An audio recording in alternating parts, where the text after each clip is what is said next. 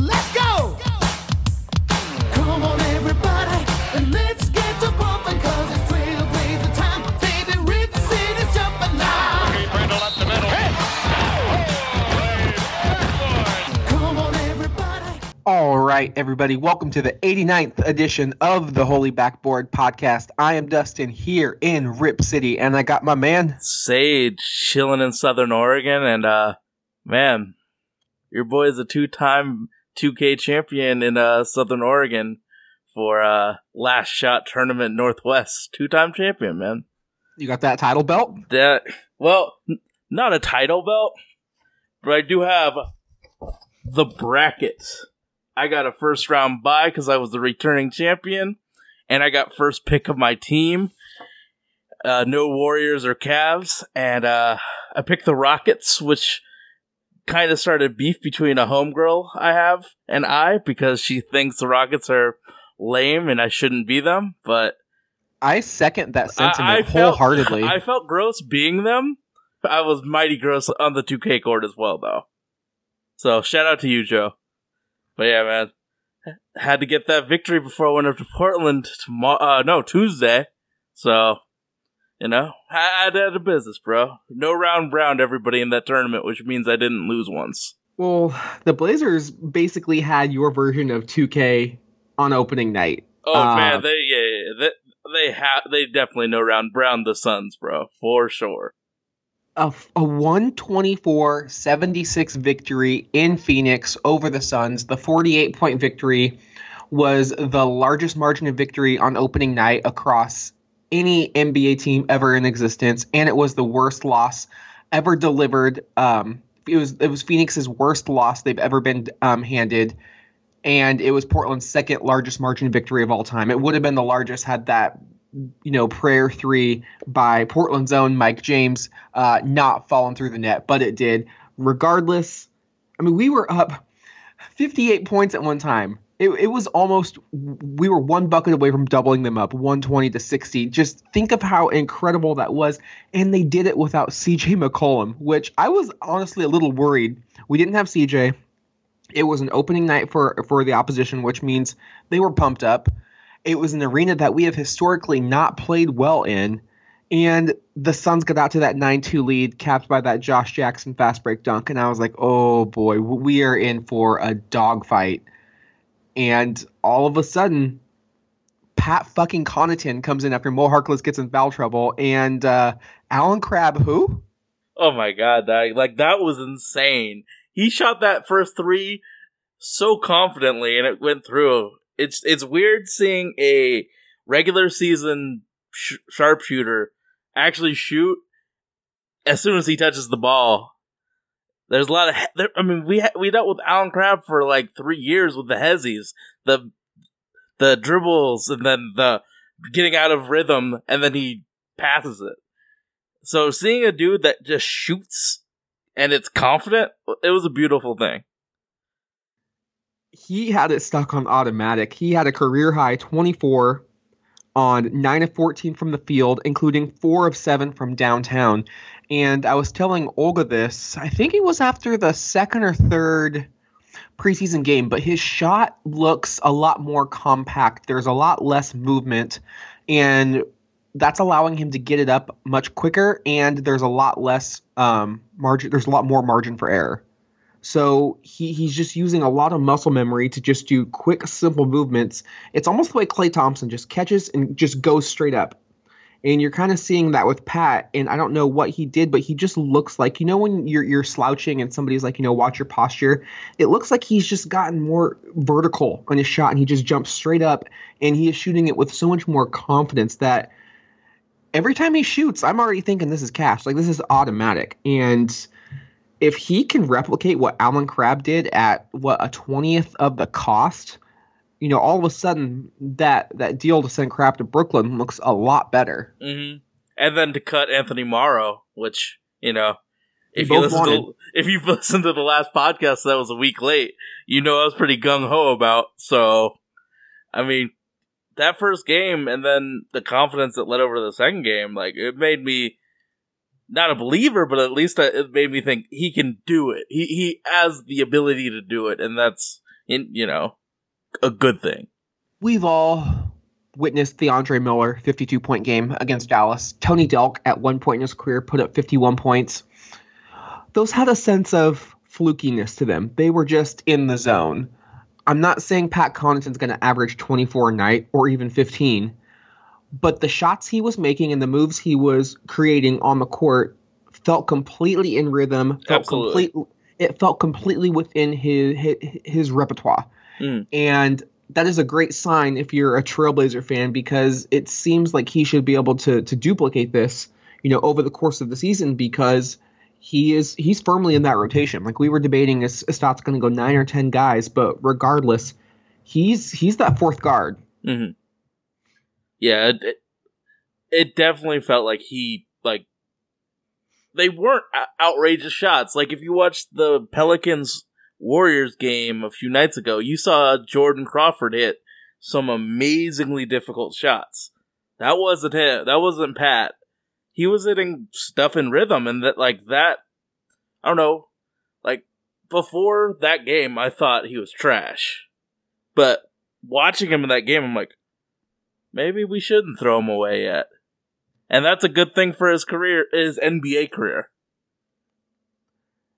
another you know welcome back moment for me was was Ed Davis. And he he had to come in early. Nurkic didn't really have it going at all. I know Nurk ended up with a double double 11 and 11 but seven of those 11 points came at the free throw line. He only shot two of seven and he had five turnovers. Uh, so he had a, a rocky outing in 23 minutes. But Ed Davis in 14 minutes was four of seven from the field 10 points, seven boards, and you know maybe really important for him. He was a perfect two of two at the line, which has been a kind of a, a, pain point for him throughout his career.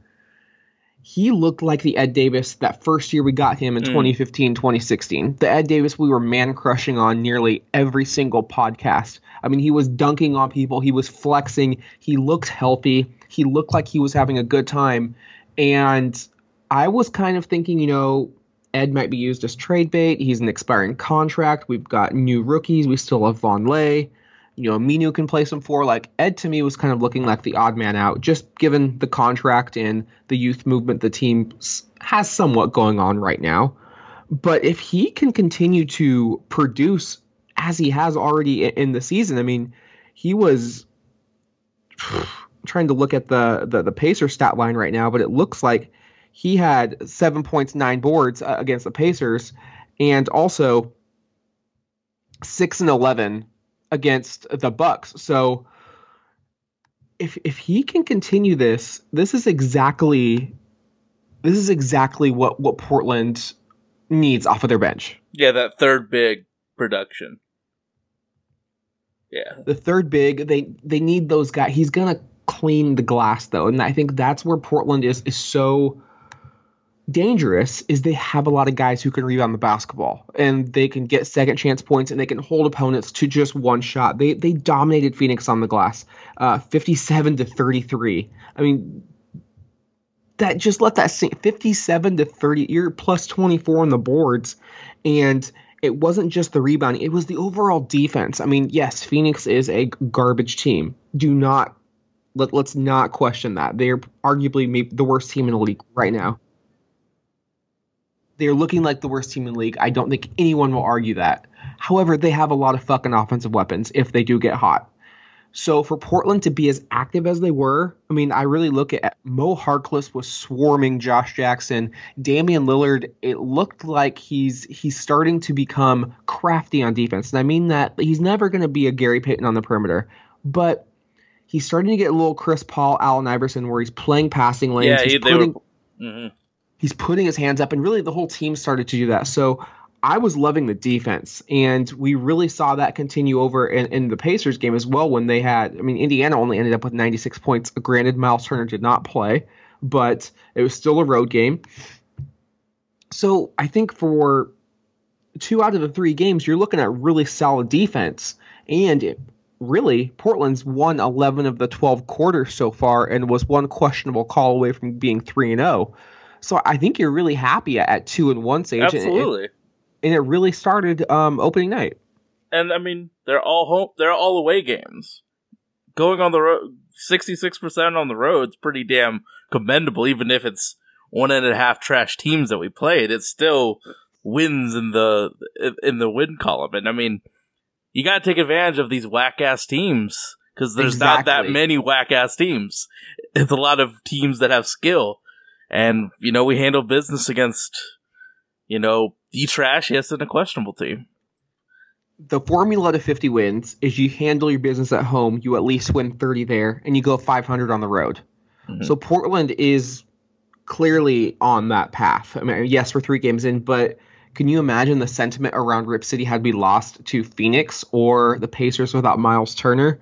So be upset that we didn't, you know, come come come back with the sweep, but two and one will get the job done. And now you're looking at 10 of the next 11 at home. Where you really have to take advantage of that. But before we kind of jump into the next set of games um, a couple of more shout outs in the phoenix game. Uh, first of all evan turner a Mm. plus 43 for all the shit that guy got for being always on one of the worst plus minuses in, in the nba uh, was fantastic these first two games really and really the first two and a half games um, he had 12 points, 50% shooting, did it all really a steal, a block, four boards, three assists, and came in and was that third guard, was really that, that backup point guard, and he was running the offense. And he had, I don't know if it was the Phoenix game or the Indiana game. I want to say it was the Indiana game where he had 17 points. Yeah, he had like eight and he had like the last eight points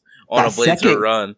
That second quarter where he put those dudes in the spin cycle. I mean, this and it is was the Victor Oladipo too. It wasn't some Yeah. bum. Victor is like the fifth rated defensive shooting guard in all uh like defensive matrix. He this is not a bum. And No, to not make. Victor look foolish. Usually that's CJ McCollum's job, but Evan Turner did his thing.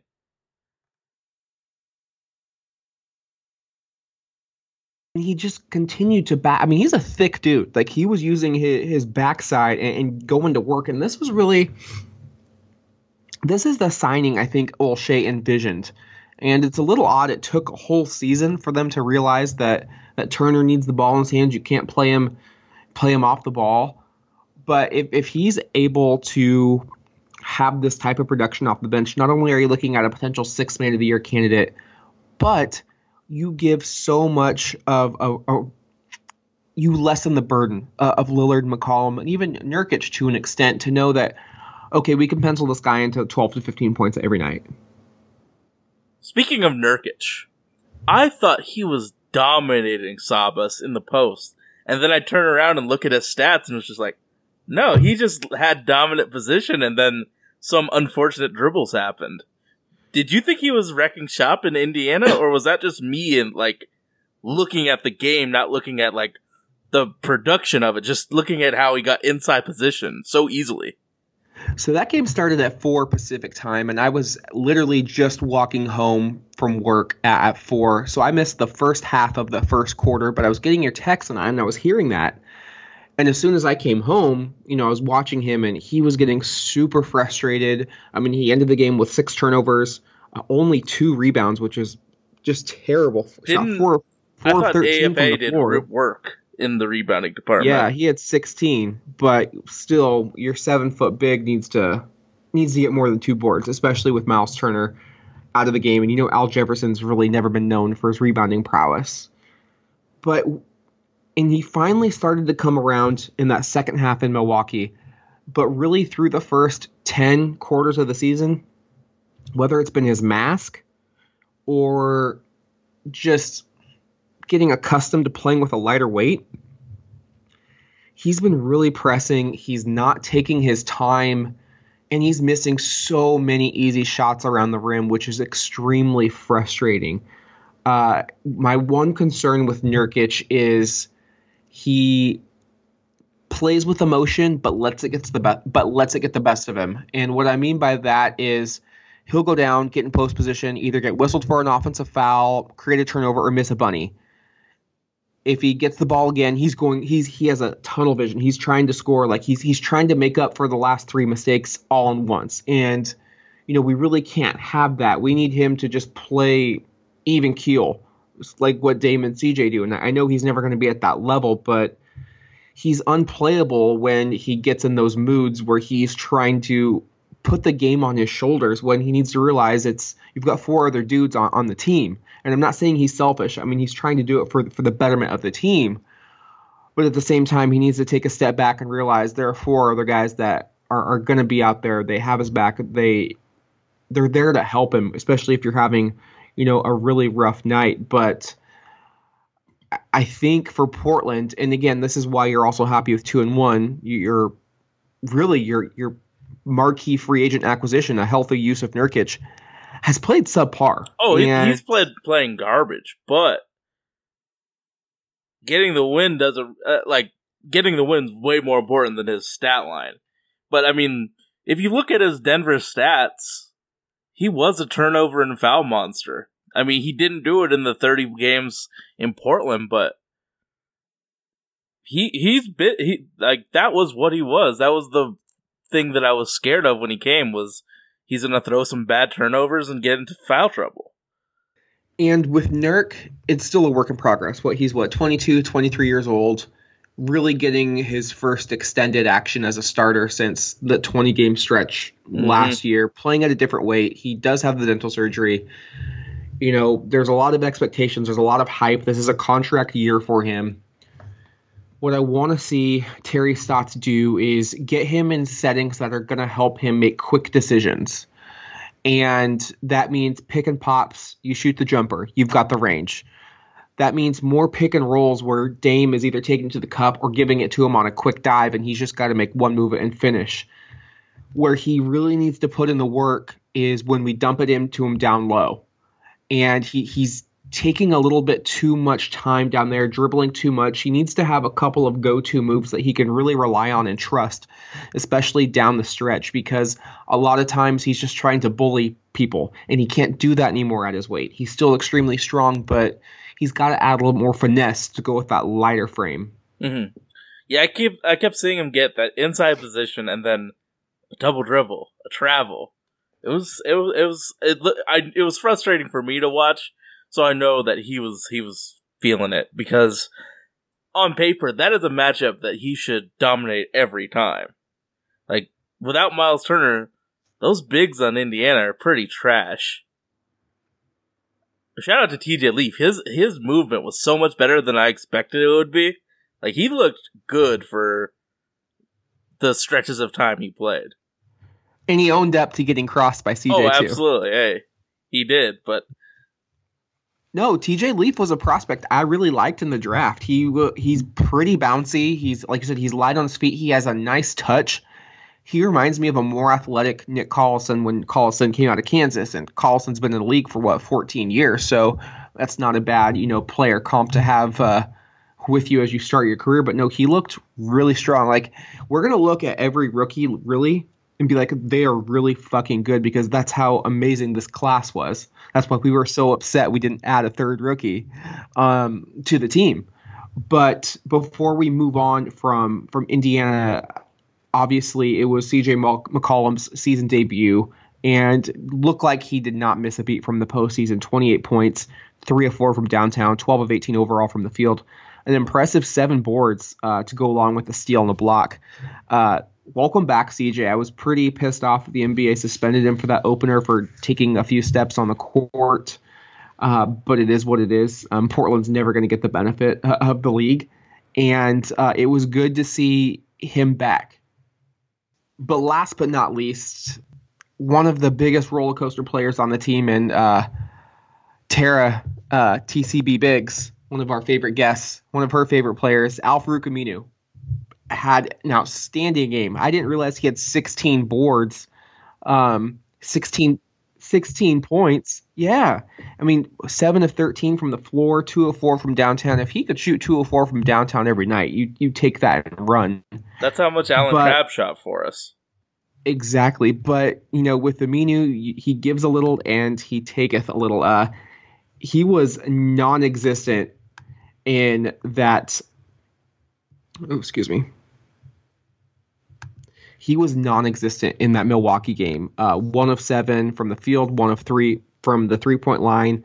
uh, 5.6 boards, and just I think it's the the essence of Aminu. I mean, Mhm. it, it just it's just he is what he is. You're gonna get a great game one night, and you're gonna get a head scratcher the next. I don't think he is good enough to be a starter on a top four team out in the Western Conference.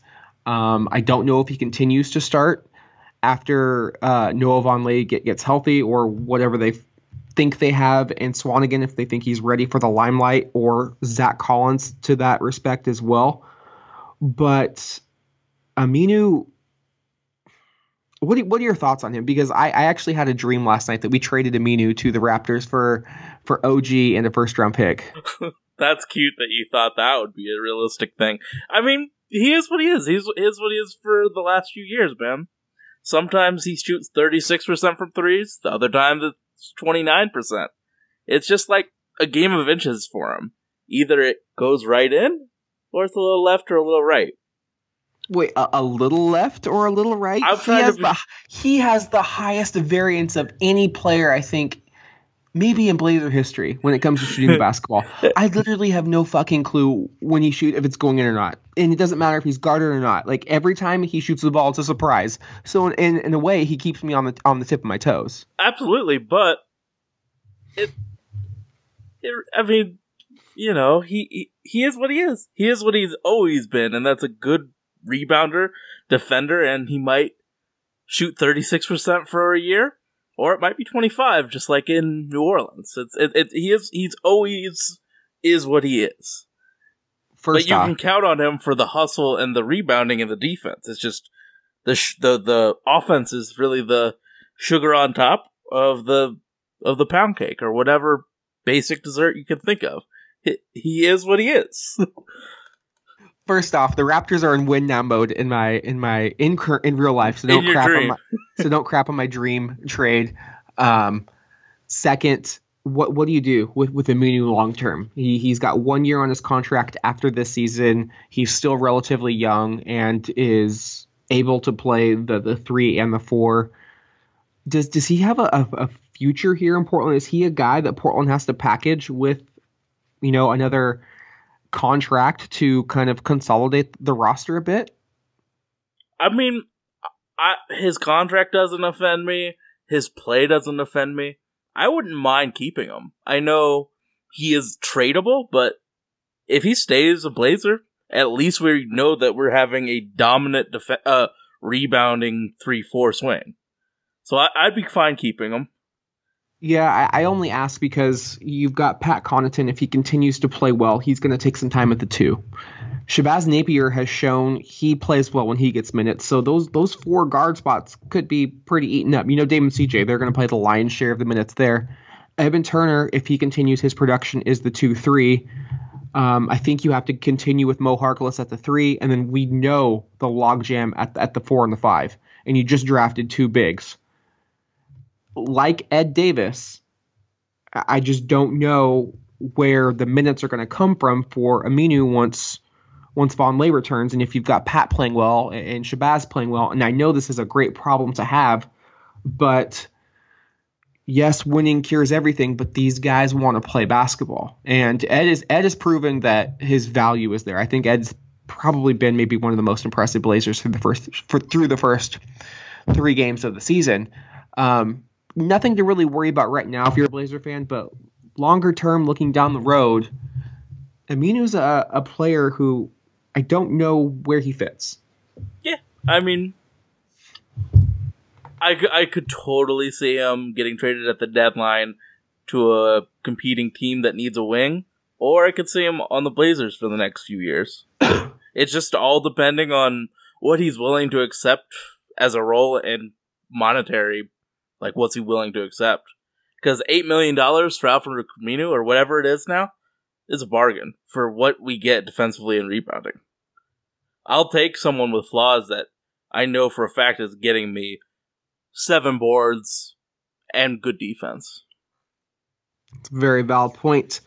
Uh, unfortunately, Portland was not able to come back home for the home opener 3 and 0. They dropped a heartbreaker in Milwaukee 113 to 110. It was really the the second quarter that that did the Blazers in. They got outscored 36 to 29. Uh, that was the one quarter they've lost all season. Unfortunately, it was the one that was just too much of an uphill battle to climb. They looked like they were in control really for the entire first 18 minutes of that game. They built a Mhm. nine point lead, and then all of a sudden, Giannis happened. You know, Khris Middleton kept them in the game early on. Um, the Bucks got fantastic role player production from Tony Snell, who went seven of eight, included three of four from downtown. Uh, Teletovic shot three of four from downtown, all contested looks. You know, John Henson shot three of five. They got outstanding role player production, Mm. and they are going to be tough to beat when Giannis gets 44, 8, and 4, two steals and a block on 17 of 23 shooting, which is just I don't there are no words to put how incredible that that is. Yeah. So you factor in Giannis's career night, the amazing role production from the Bucks, playing on the road, playing on the second night of a back to back. I thought Portland really played their C plus game, Mm. and I, I know you were. Uh, I was too Having- busy winning uh, in a tournament. I watched the first quarter tonight, but we had to record, so you know this is more important than watching a game that it happened in the past. So I don't really know what happened except by like the play-by-play thing on your phone when you're when you you just see the stuff. But what like what actually happened in the fourth quarter? it was really one of those games where you never thought Portland was going to get over the hump. We got it. I, mean, I think it was like either a, it was between like a three and a seven point game the entire fourth quarter, and then Milwaukee made a run that got it up to seven. There was like four minutes left, and I was texting my mom. I was talking Olga, and I was like, uh, probably doesn't feel like this one's going to go our way tonight. All of a sudden, Portland got a couple of turnovers, especially by playing with with their hands and getting uh, loose balls and knocking them out. And it was really the, the times Giannis didn't shoot the ball. Um, Dame. Dame took over. He had 16 of his 26 points in that fourth quarter, and we were up one.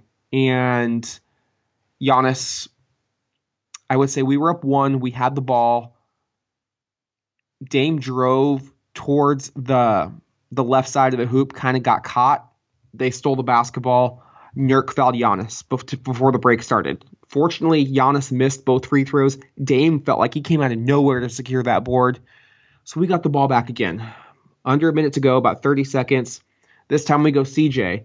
And CJ gets, in my opinion, without the glasses on, he was fouled. I mean, Giannis has a long arms, but he had his left arm wrapped around McCollum before he poked him in. It should have been whistle a foul. It wasn't. It led to an out. Um, it led to a breakaway slam. Milwaukee's up one. We get the ball back. Great pick and roll. Nurt gets the ball and he goes automatically right up to the basket. Gets blocked by Giannis. Nurk could have gathered himself, pump faked, and would have at least went to the foul line, or would have had an easy and one. But and that's why I was tweeting out like Nurk really needs to like pump fake, let the game come to him, just calm down a little bit. But it was just wide open. People online were also talking about the game because I read the game threads afterwards. When CJ got the ball stripped from him, apparently Dame was wide open just to his left from three. That could have been the dagger. Um, so it was poor as Portland played defensively. Um, and they went stretches offensively where the Bucks' length really did give them problems. They had a chance to win that game. They really should have won that game had that call been made. And another reason Portland was able to get back into it is they they they went to Nurk, and they should have did it a long time ago. He ended up with 17 and 11 and three blocks, but um, there was a, a stretch in that second quarter and that third quarter when we just we just went away from him. We became a little bit too perimeter oriented um, especially against the Bucks. I know they have a lot of length, but they don't have a lot of beef, and so you can pound them inside. And I just don't think we we did that quite enough. All right. Hmm are you gonna act, re- go back and watch that? Yeah, yeah, yeah, I will. But it was just like I was doing shit, and then I didn't think we'd be recording tonight, and then we ended up recording tonight. So I'll, I'll end up watching it. But It's the past now. We got we got four games to look forward to in the future, right? Yeah, it was really though a little disheartening because Terry Stotts got out coached by Jason Kidd, and it was another thing that we've kind of harped on. As you know, this is episode eighty nine. I think we've touched on this throughout the course of our you know recording history. Terry Stotts does not make in-game adjustments, Mm. especially on the defensive end of the floor. We talked about this on last week's episode when Milwaukee really had their way with us. They posted up Middleton, they posted up Giannis, let them go to work isolation at the top of the key, and we did nothing to stop it. Um, I know Tony Snell, Tel- Teletovic were having strong nights shooting the basketball, and there's also Middleton out on the wing. But when you have a guy who is, I don't know if there's more of a freak of nature than LeBron James, but this guy is it Mhm. given his given his length, there is no fucking way I'm letting him continue to beat me and get a career night. Make somebody else make a fucking shot, especially with pressure on the line. You know, it's one thing for Tony Snell to hit jumpers in the second quarter, but when you're trying to give your team the go ahead three late in the game, that's that's a different type of pressure. And it happened with the Kings last year when we let Cousins get a career high, 50, 50 plus points. Stotts needs to swallow some of his pride and say, screw it, we're going to send a double. And it just feels like we don't even practice the double team in practice because what would we do if we did double team him? Like, are you going weak side? Are you going strong side? Which whose man is double teaming? But you need to try to force some turnovers, and you have to make somebody else beat you because Giannis taking three seconds, backing in, shooting a fall away, what eight foot shot with his length. He shot it 17 of 23. It's going to go in 17 of 23 times, if not more. So it's like, goddamn, Terry. Who was he? Who was uh guarding Giannis straight up? What be doing So- Harkless? so Harkless actually did a decent job with him in the first half, but for whatever reason, Harkless didn't get um, the time down the stretch. Uh, Evan Turner and, and Aminu were trying to do their best, and it was a weird game because we didn't see Caleb Swanigan or Zach Collins play, and as green as Zach Collins is, I would have tried him out. I think he's got the length that that can mm-hmm. bother Giannis as much as Giannis can be bothered. And we were literally giving Giannis two or three steps to praying he would shoot jump shots. He hit one three, but he wasn't really accurate from from the the perimeter. He did most of his damage just going to the basket. And it just would have been nice if we would have tried to play some denial defense or tried to trap um, double. It, it just it was vintage Terry Stotts in the worst way possible, and one of the few reasons that I'm not certain he is a championship caliber coach. Before we get into too much, Stotts can't do this, Stotts can't do that. it, it's only game three. I am going to give him time to see what he can do um, because he is a great offensive coach, and the, Yeah, the guys but- re- really do love him. But This Is is he a something I've hyped on from day one. He's Yeah. not good at defensive adjustments. Get Rod Adams in this bitch. Get someone who knows how to run a defense successfully. Have multiple options. But And you know Whatever. we we have been playing better defense so far this season, but there's going to come a time when you play LeBron, when you play Durant, when you play Giannis and Kawhi, mm, they're going to have career nights. What are you going to do? You have to you have to make adjustments. Even Mhm. if it's not option A, you have to start going into the wheelhouse and go into your Rolodex of defensive strategies and you have to see what sticks. Mhm. And if you do that and it doesn't work, then you say, fine, we just got beat by a better player, a better team that night.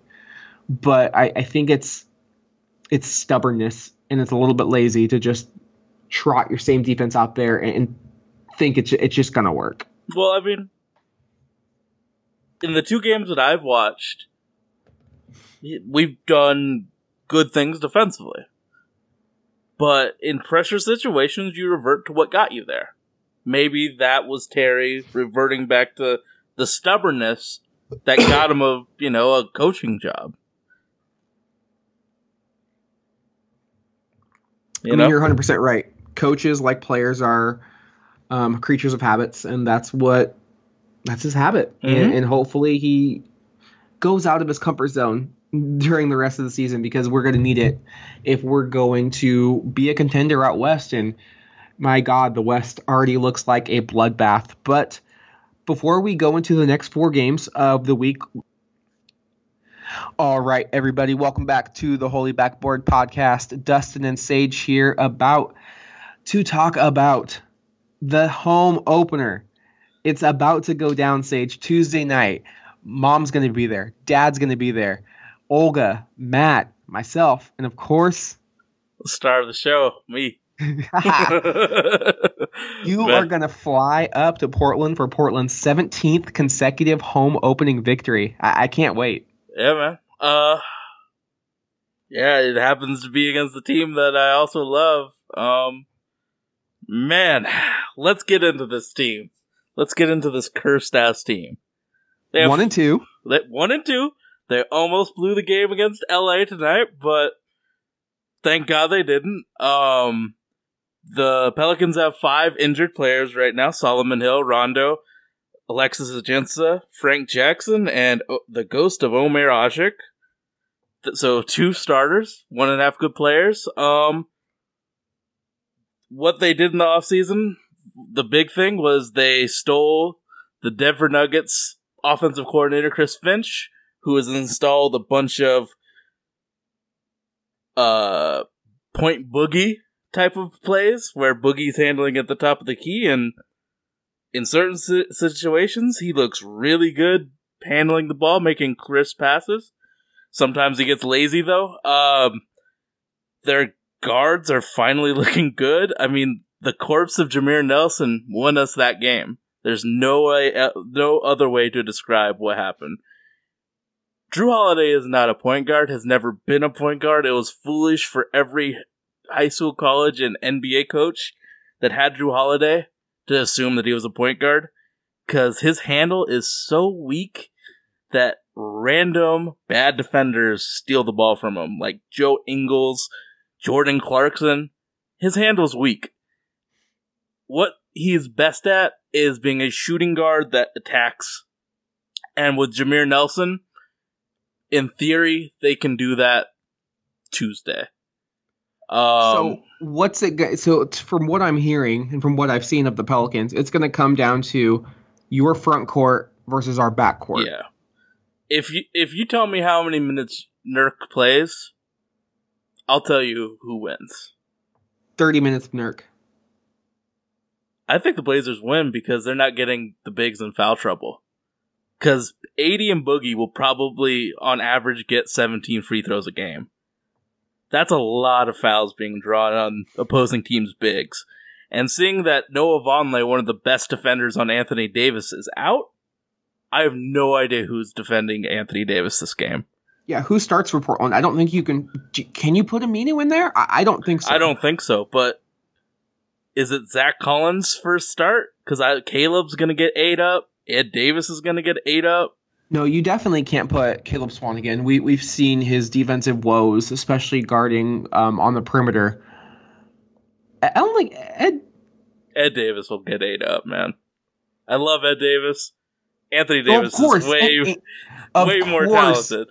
We're not talking about talent. We're talking about who's the best defensive option. Um, see, this is why this game scares me. I know a lot of fans are going to automatically assume this is a guaranteed win. Uh, Portland's going to steamroll the, the the Pelicans.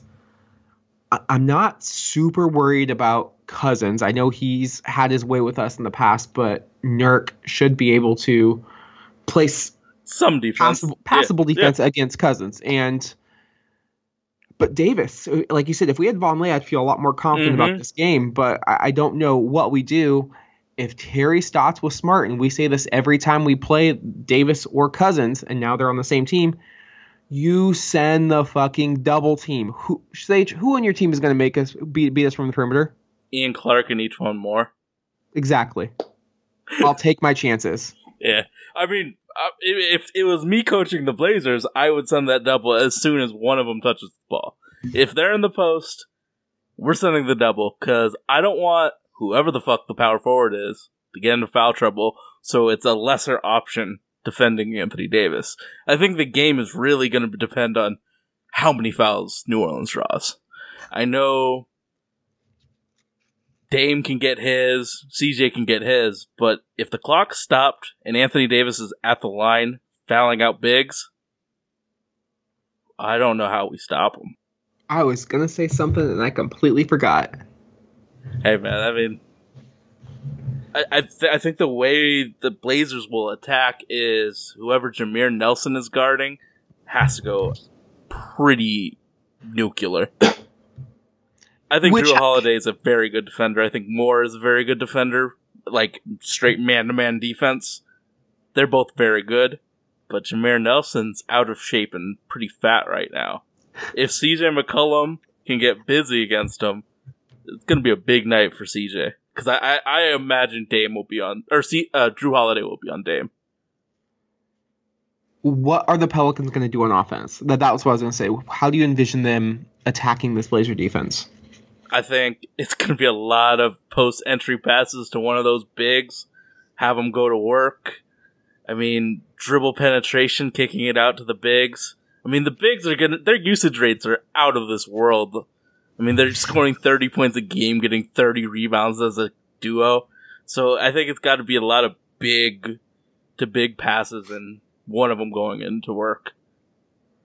So for New Orleans to win, they have to what?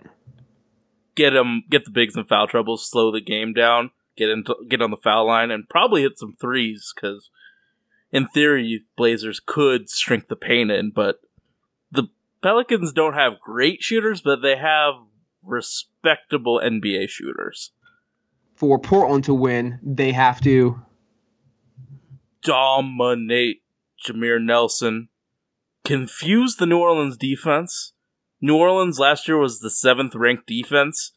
I'm expecting them to be a top five defense, but because of all the new acquisitions and the injuries, they don't communicate well right now. So take advantage of the fact that those wings haven't really played together a lot.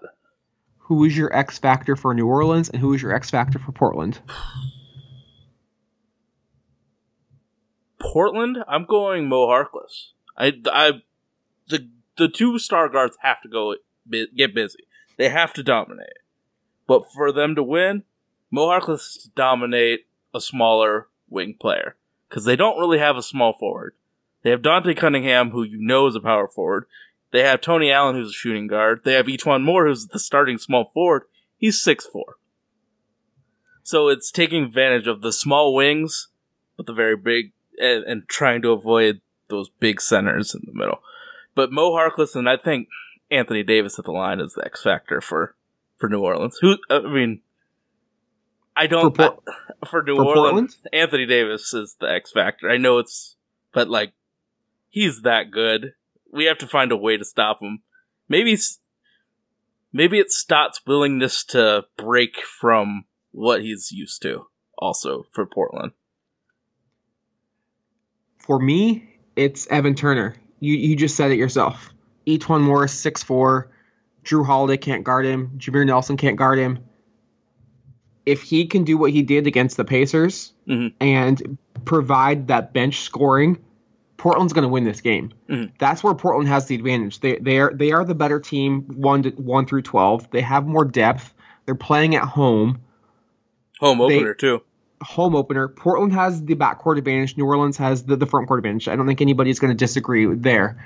But if Portland can have a, a plus plus 15, plus 20 bench points, they're, they're going to win the game because there's only so much the AD and Boogie can do over the course of 48 minutes. And if Portland gets a balanced team effort, I, I just think that they're going to come away with, with the victory. Um, how do you see this this game playing out? Whew, man, I think the Blazers will win. I really do. Winning on a home opener, it's pretty imperative that the home team wins their home opener, unless you're the Suns who fired their coach and their star point guard wants to fucking bounce. It's it, they're gonna win, but I think it's gonna be a very grinded out type of victory where New, uh, Portland's ability to have CJ and Dame on the court at the same time confusing the defense is going to be the thing. It's going to be a grinded out tough game, but I think Portland escapes with a W, maybe on a last possession bucket. Well, it would be fitting to win in the last Fuck, man. Yeah. last possession bucket when, when you're in the building. I agree with you. Um, uh, of these four games, this game scares me the most, hands down. Um, I think Portland wins. One, they've won 16 straight at home. I think it's going to get to 17. The guys know about the streak. The fans know about it. I mean, the, it's going to be so live in the arena on on Tuesday night.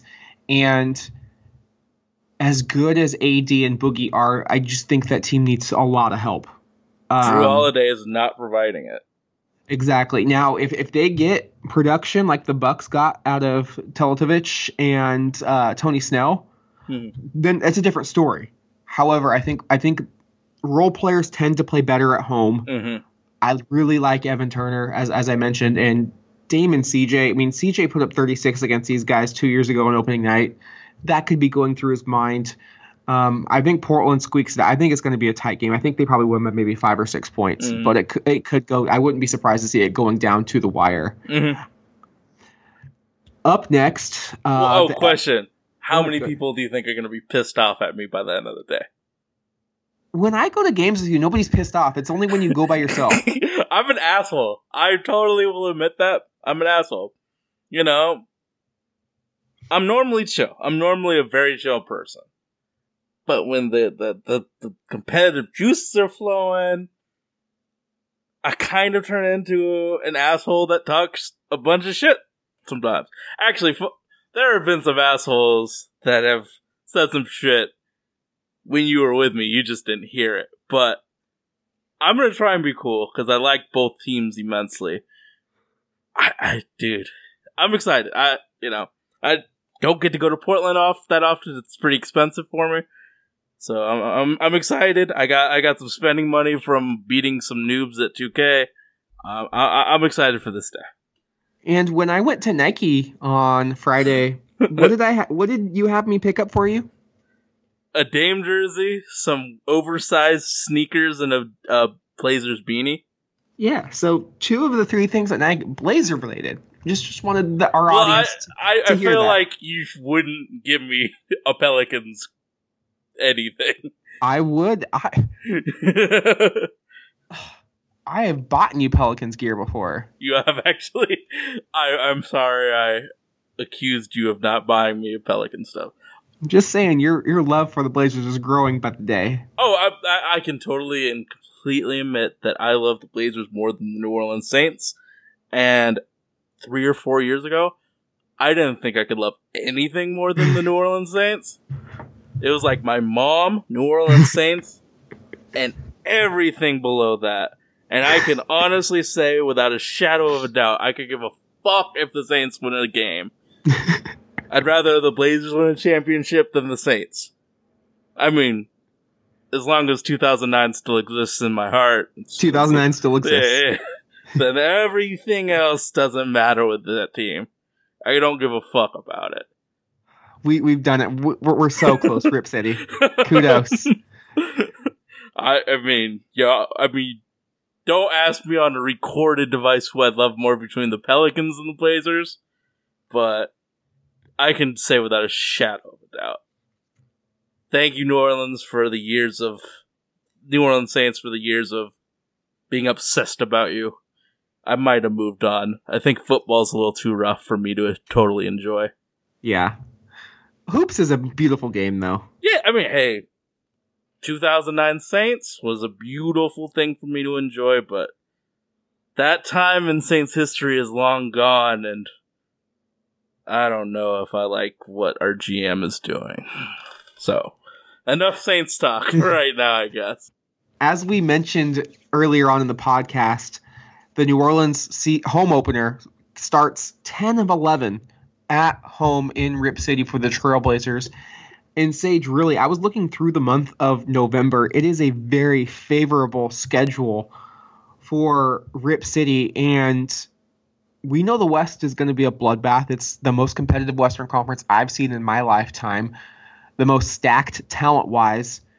if Portland is to get that that top four seed, get home court advantage, they really need to own home court. And I know we said the formula to 50 wins is 30 at home, 20 on the road. But when you play in front of such a great fan base, a knowledgeable fan base, a rabid fan base, I think you got to be a little bit better than 30 and 11 at home. Mm. And they could really set the tone for a great home record early on in the season. And that's important that a team like Portland got home games early because they made no moves in the offseason. So it's really the same nucleus. They're mm. not breaking in new players. So, I mean, I watched uh, Oklahoma City lose on a last second shot to Minnesota today.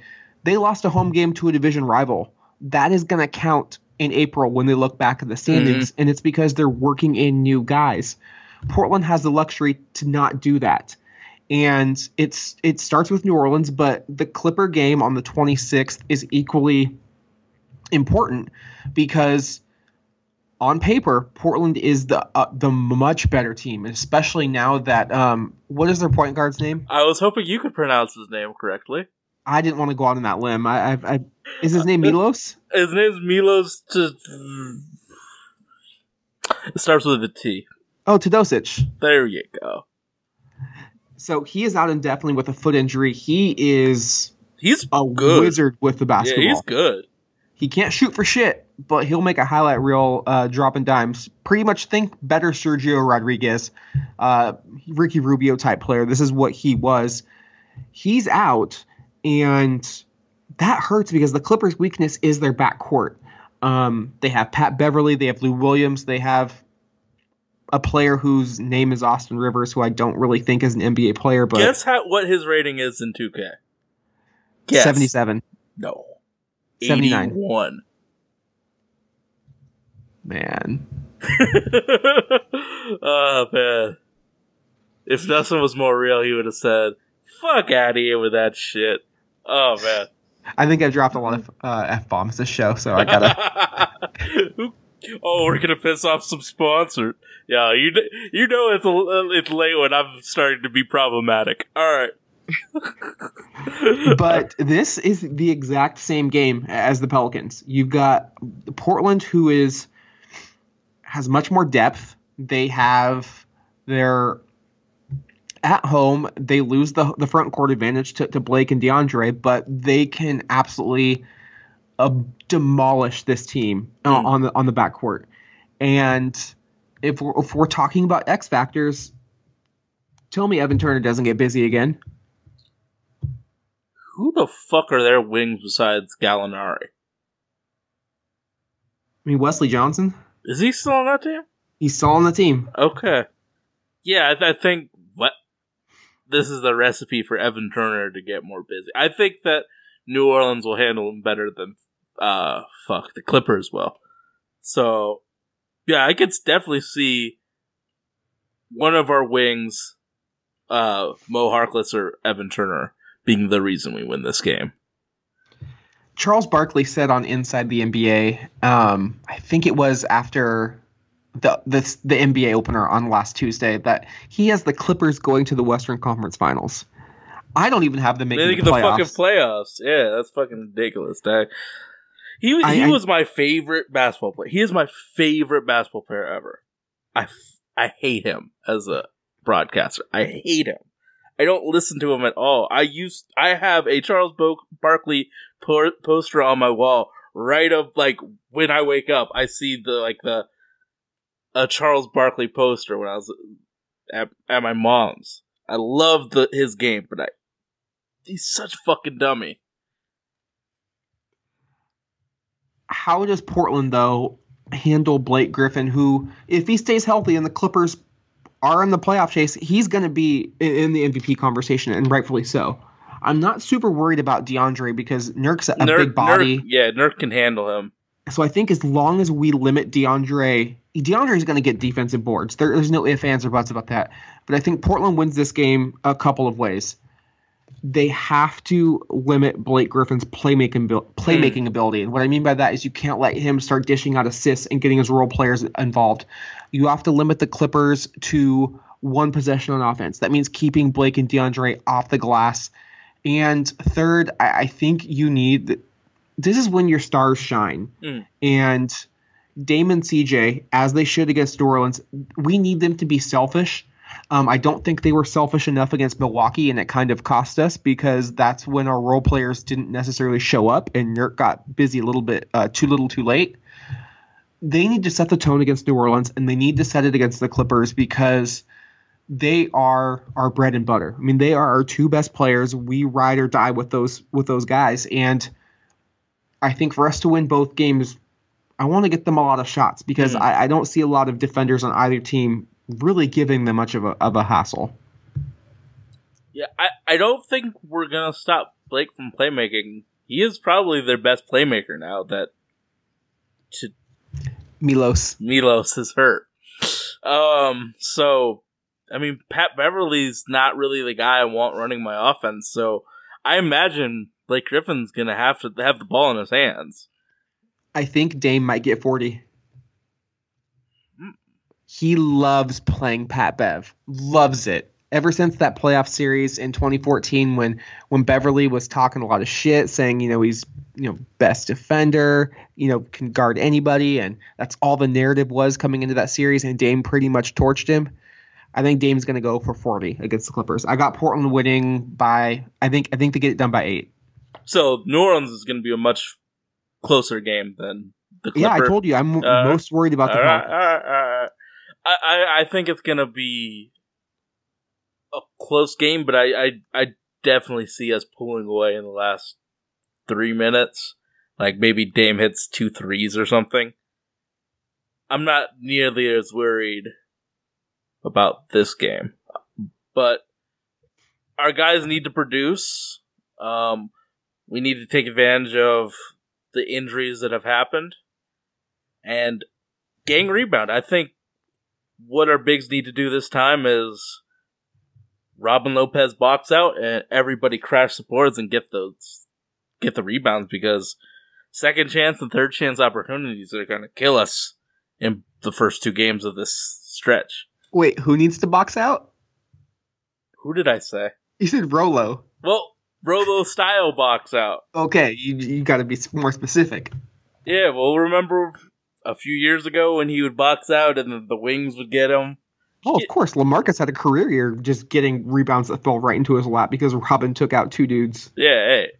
It, it's it's it's late, and I wasn't expecting to do this. So, you know, the the problematic sage is out. I'm I'm just trying not to say too much crazy shit.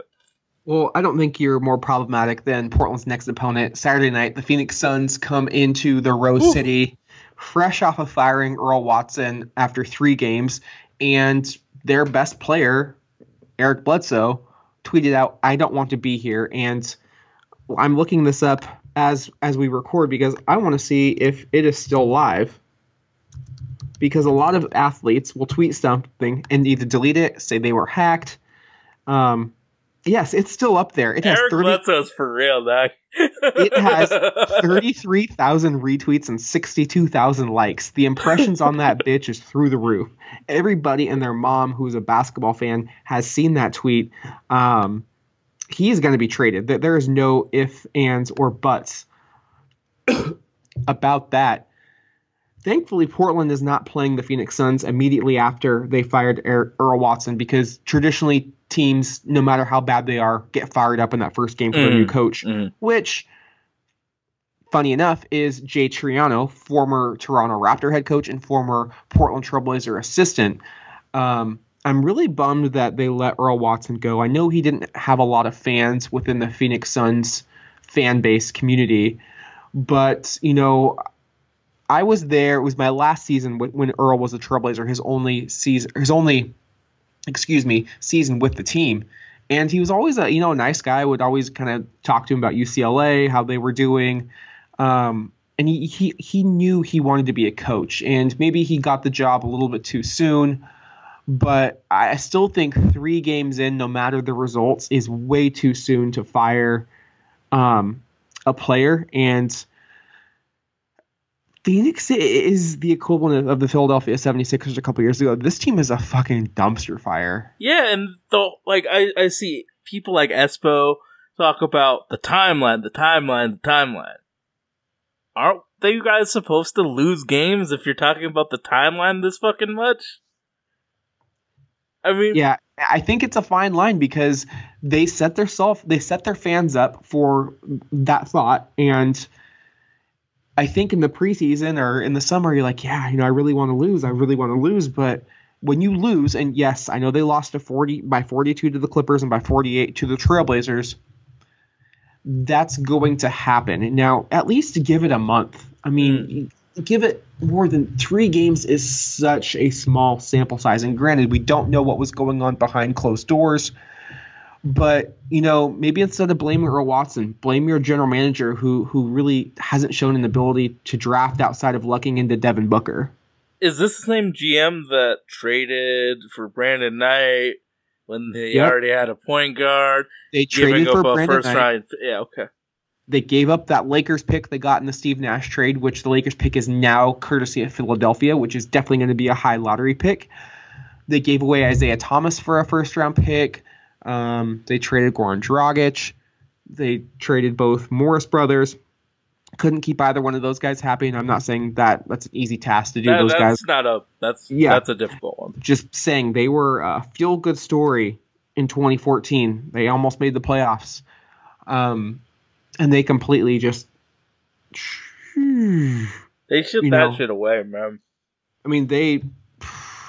I, there are a lot of things that, that went wrong with the Phoenix Suns, but before we di- dissect the game, I mean, too much. I mean, I don't know if there's too much more to dissect. I think Portland copies the game plan from, from game one and just.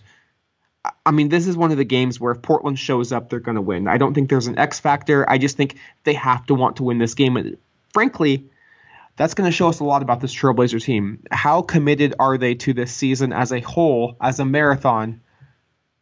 Because if if they think they're just going to you know show up and win the game, Phoenix has talent. Devin Booker mm-hmm. scored 70 last year. They can beat us. I want to see if Portland takes them seriously, and I want to see them beat them by by 20 points because that's what they should do. Mm. I mean, one last thing about the Suns. It took us forever to incorporate Evan Turner. The Suns got a top three small forward, so they had to move around so many pieces. Like with the NBA season starting so much earlier, it's less time for people that are incorporating new players to actually incorporate them. So it was less time for Earl Watson to let Josh Jackson know, hey, this is what I want you to do. TJ Warren's going to be the four, and you two are going to just be athletic and score points. So I feel I definitely feel sorry for him. I hope that someone gives him a a chance at a assistant at coach level. I mean, I believe the next head coach will be the sixth since Mike D'Antoni left. Mhm. So definitely uh, a lot of issues with the Phoenix front office. If you were the that Suns, culture, man, is fucking bad. if you were the Suns, or on the other side of the coin, if you were the rest of the teams in the NBA, what do you think one Eric Bledsoe's value is, and two, what are some teams that you see as as a good fit? Do you think Portland would No. possibly be in the talks? No, he's like a six one point guard. You know, Blazers have two amazing guards. They don't really need a third small guy. I think Denver would be a team that'd be very interested in having him since Emmanuel Mudiay and Jamal Murray aren't really point guards or very good so far. I know that like Larry Brown said Emmanuel Mudiay was the most talented and intelligent guard he's ever seen, but he hasn't shown that shit in the NBA really. So I think Denver might be a nice option for him. I know for a fact New Orleans was very gung ho about trading for him. I know that they're dangling out first round picks for him. I don't know if they do it now just because of how, how they sign Rondo and now Jameer Nelson, but I know during this offseason that they are interested in him. a team I saw mentioned online, and it makes a lot of sense. The Milwaukee Bucks. Oh, definitely. And then you move Brogdon to like the Super Six man or something.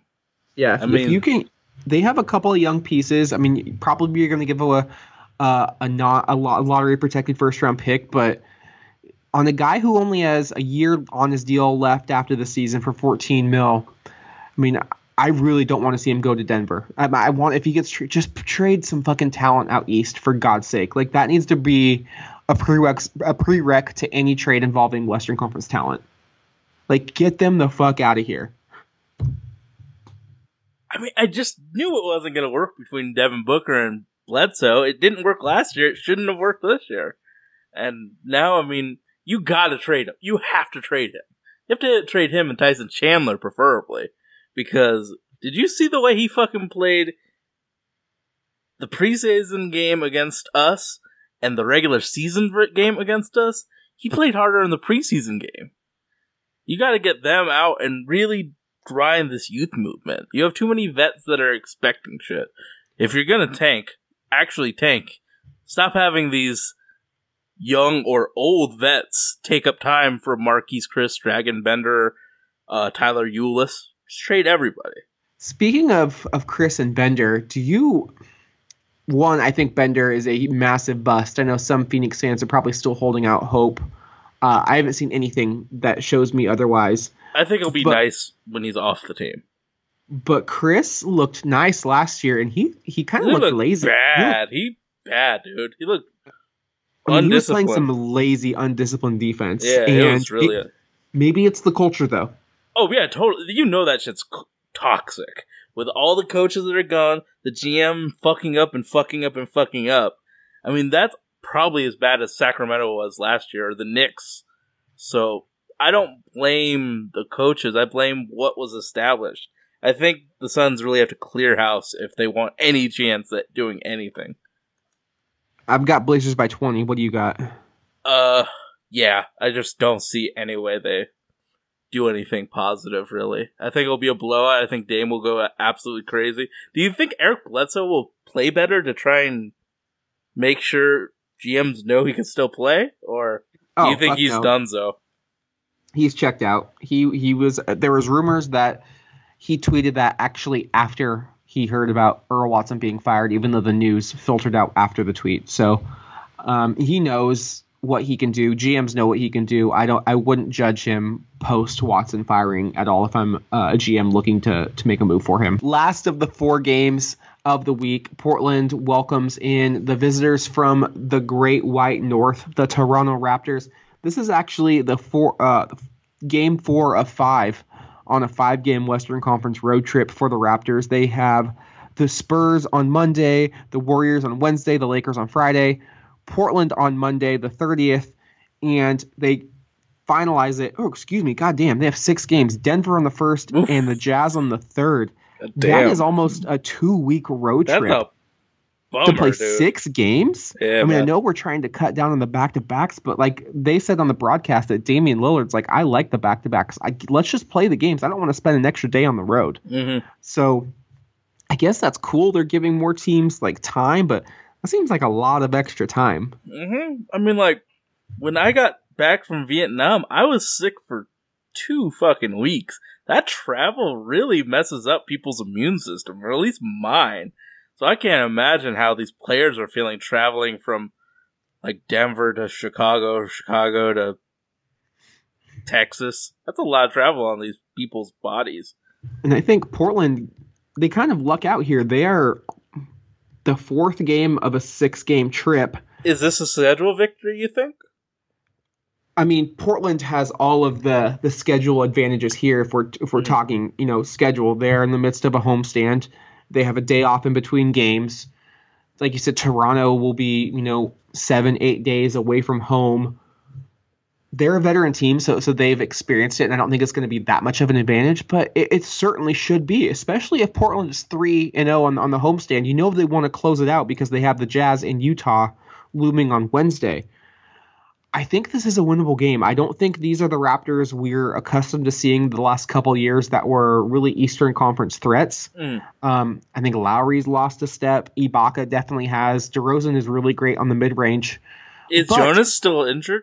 He got He hurt did- last. He did get hurt. Yes, he did. Yeah. Um, Guess who had him in fantasy? your boy. Yeah, I did. But I mean, this game we're recording on Sunday the 22nd is, is eight games or is eight days away. So who knows if he comes back? But Toronto beat Portland last year twice. I mean, it's been a team Portland really hasn't been able to solve. And they did lose a lot of pieces, though. They lost Jeff, uh, Cory, Cory Cory, Joseph, Cory Joseph, DeMarre Carroll, PJ Tucker, Patrick Patterson. Patrick Patterson. That's that's four rotation legitimate NBA players. And so they're relying now on OG, the, the rookie from Indiana, uh, Delon Wright, Dorell's um, younger brother, as the, as the backup point guard. And I think the key to beating the Raptors is making them play defense hmm because they're a team that they think about one side of the floor. I mean, and they're really an ISO heavy team. I, I believe last year, it was either last year or the year before, they led the NBA in unassisted buckets. So they don't they don't share the ball as well as you as you would like. Um, they take a lot of contested shots. I mean, I think DeMar DeRozan is pretty much the king of the, the contested mid range, maybe outside of, of LaMarcus Aldridge. But on defense, they're Ibaka's not what he once was. As big as Valanciunas is, you can score on him as well. They don't really have a defensive presence, um, especially on the wing. I think this is a game if Portland just takes good shots, runs a solid offense, and gets production from. I think this is a game we're going to need production from guys like Harkless and Aminu. I, I don't think Dame and CJ are going to be able to win this game by themselves. This is going to have to be a team effort. Um, as we mentioned, role players they, they just they play they're just so much more comfortable at home. You're sleeping Absolutely. you're sleeping in your own bed. You get to see your family. Um, your routine is intact. You're just a lot more loose. I mean, you're in front of your home fans. You're in front of the, your gym that you shoot in. Mm. You know, the majority of, of your of your career. So, if guys like that are hitting, uh, I, I like I like Portland in this game. Um, I know it's tough to win four straight games, regardless of whether they're home or on the road. But one area that concerns me is Valanciunas on offense, and this has been kind of uh, He's played more. Yeah, a question of mine for Toronto. He's been so dominant that they just don't. He plays like half the game. Yeah, it's like it kind of reminds me of how Indiana played Rick Smits. Man, that is a throwback name. Is a TBT? Yeah, dude. But like he doesn't play enough and he's very good when he plays. I would love it if he actually if I was a Raptors fan, if he actually played more. And he That- could, he's a- skilled. He's a skilled big man. I mean, But a- I, th- I think we're forgetting matchup. I, I think we're forgetting the Blazer killer CJ Miles. Oh, he is my X factor if we're talking Toronto Raptors Yeah, because he- he, does. Oh, he's a killer. He shoots three pointers very, very, very well. I mean, did I make? Have I ever made the joke that don't Google CJ Miles because it's also a porn star's name? I think I have. I think you have. Damn it, man. well, it is. So, kids, be careful about that one. It's going to be interesting because this is the second time these two teams have already seen each other. Toronto played, I think, in Hawaii against the Clippers in the preseason, and then started coming, making their way back west. And actually, the second preseason game was in Portland, which Portland won 106-101. Granted, DeMar DeRozan and CJ Miles and OG did not play, but you know, Norman Powell, Kyle Lowry all played 25 minutes. Uh, Valanciunas and Ibaka got got quality time in there as well. And it was really the first time we saw in the preseason Portland clicking, and that was the, the lineup they they went with. They had Aminu and Harkless. You know, they were starting a bunch of all their different lineups.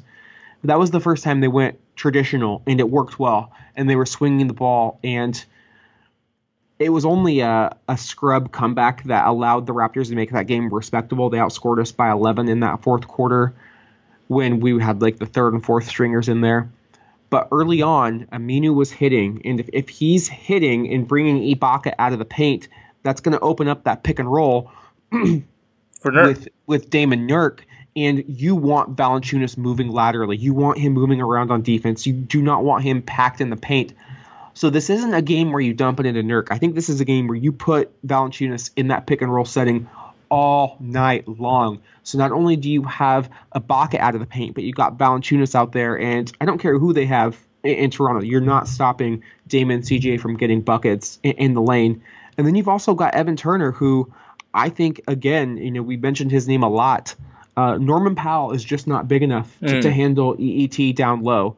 Um, I'm as as much as we all wanted OG in the draft, he's not ready to handle Evan Turner. I don't think they have have an answer for him. So if if the Blazer backcourt can utilize that pick and roll, get into the paint, and if they want to pack the paint, kick it out to the shooters, I think three point shooting is going to be my big key. Because if we're efficient, they're really going to have no choice on defense. It's going to be Portland's world, and they're just going to have to deal with it. However, Portland's threes aren't dropping, they're going to really pack that paint and make Portland beat them from the perimeter. hmm Yeah. Um, I, I just think it's a schedule loss. That's a lot of time away from from your house, man. Your routines. I'm going Blazers victory, and it might be a big one just because of how mentally tired it is from being away from home for so mentally tiring. Who guards is- DeRozan if you're Portland? Whew. It's got to be Harkless, right? It's got to be, yeah. And then you put CJ on Norman. I'd go with that. Yeah. And then is Chief going to start against Surge? Yeah, Serge isn't going to back anybody down. Yeah, you're likes not to- really scared of him doing anything inside the paint anymore. yeah, he shoots jump shots. Yeah. So we who who's your X factor first off? I think it's staying is staying disciplined an X factor because I think No. that, oh No, that's a cop You- out X factor. oh you you want me to actually say players okay Yeah, um I'm going Mo Harkless first Norman Powell in the post I'm going to I'm going Alfred Aminu shooting jump shots, which scares the living fuck out of yeah me man because. that's, that's a that's a risky proposition there man but um, Milwaukee dared him to beat us, or Milwaukee dared Alfred to beat it's them, late bro it's all good and he didn't do it. Yeah. I think if if he's not able to shoot the three, it's going to be a tougher victory. If he's able to shoot the three, we might win by, by double digits. I think Portland. I, I'm not banking on Chief to hit the threes. It's it's the max factor though. Um, I think Portland again. It's going to be a close week. So whether you got the Tums, the Pepto, the Rolaids, whatever, get them ready because I think this one could go down to the wire if Chiefs not hitting. I do think Portland wins regardless. I've got them going 4 0. I think they ha- really have to go 4 0 if, if we're being perfectly honest and looking at the schedule the rest of, of November. These are games they're going to look back and really wish they had, and I hope they seize the moment. Um, Carpe diem, that bitch. Go 4 0. Let's go 6 and 1 heading into next week. What do you got, my friend? Can we just address the fact that our broadcasters talk about hip hop way too much? that is I've got a couple of beefs. That is on there as well because it happens every game and it is the same. It's the most whack conversation I could possibly hear from a fucking old white dude who doesn't know the culture. And I don't know if Lamar listens to hip hop, but he doesn't listen to the shit I listen to. And that shit's very annoying for me. it's the same shtick. You've got young black announcer hip trying to talk uh, to old white guy about hip hop. I mean, it's we. It- It's not fucking 1996 anymore. Like the the spiel has been done. It's been. It's not funny. It's it's just talk about the fucking game. Like I know Mike and Mike would go on in tangents, but at least it with different tangents. Like this just is like it feels scripted, it feels forced. Like no. And my second beef is with fucking Kevin Calabro. When Victor Oladipo had that insane alley oop, it was great. He got more excited for that alley oop than I think I've ever heard him get excited for any Trailblazer play.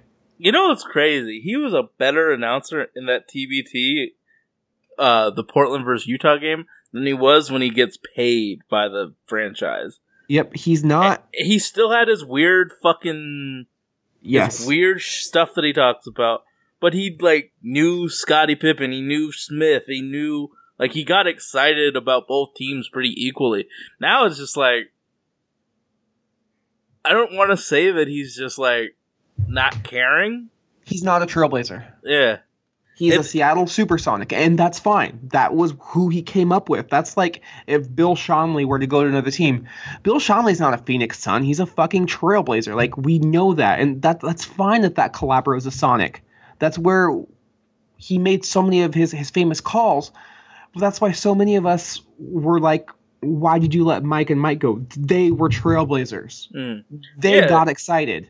And I and for it. all the shit that Mike Rice got for mispronouncing names or not knowing who players were, Calabro's worse, dude. He can't even tell Damon CJ apart sometimes.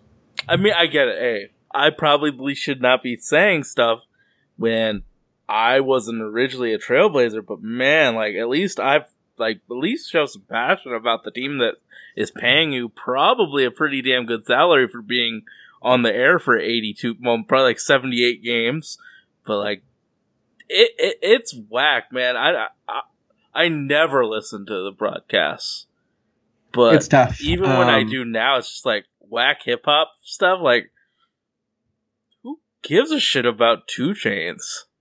I'm trying to watch a game. I don't give a shit about like I know. Hey, talk about Dame's record, but don't talk about random rappers that aren't affiliated with the star player in any way. Eh, it's just whack to me. I wholeheartedly agree, and I think that's going to be a major beef of mine until, I mean, for the for the foreseeable future. Um, but you said you had the Blazers winning, right? Against Toronto, yeah, schedule it. Oh, okay. Sorry, it, it's late. So it's yeah, so fucking late right now. oh man.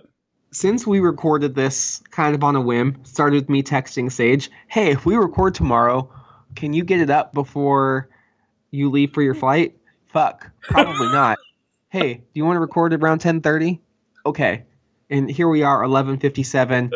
Uh, I think it's about time to wrap it up. Uh, due to this nature, we unfortunately do not have any fan questions, but we are going to come with you live not really live, but we'll be doing it live in in person because we're over Skype most of the time. After the Blazers Pelicans game, my guy's gonna be here. We're gonna record an episode, pretty much just talking shit, doing knee jerk reactions, not really predicting the other games because we already did it on this episode. It's just gonna be a special one off recording and. Hopefully we're we're talking about a Blazer win. If we're not, I'm gonna be a sad panda You're gonna say be drunk. I'm gonna be taking pulls off some red wine. Um, but but it's not gonna happen. Portland's gonna win their 17th straight home opener. Sage is gonna be equally happy as he is sad, and it's gonna be a Just fun, no fun injuries. I do not want to see injuries. I will be a devastated podcaster if a person gets hurt. Yeah, no injuries, but it's gonna be fun. Uh, opening night is like Christmas to me. whole fam's coming up, whole squad. Uh, can't wait.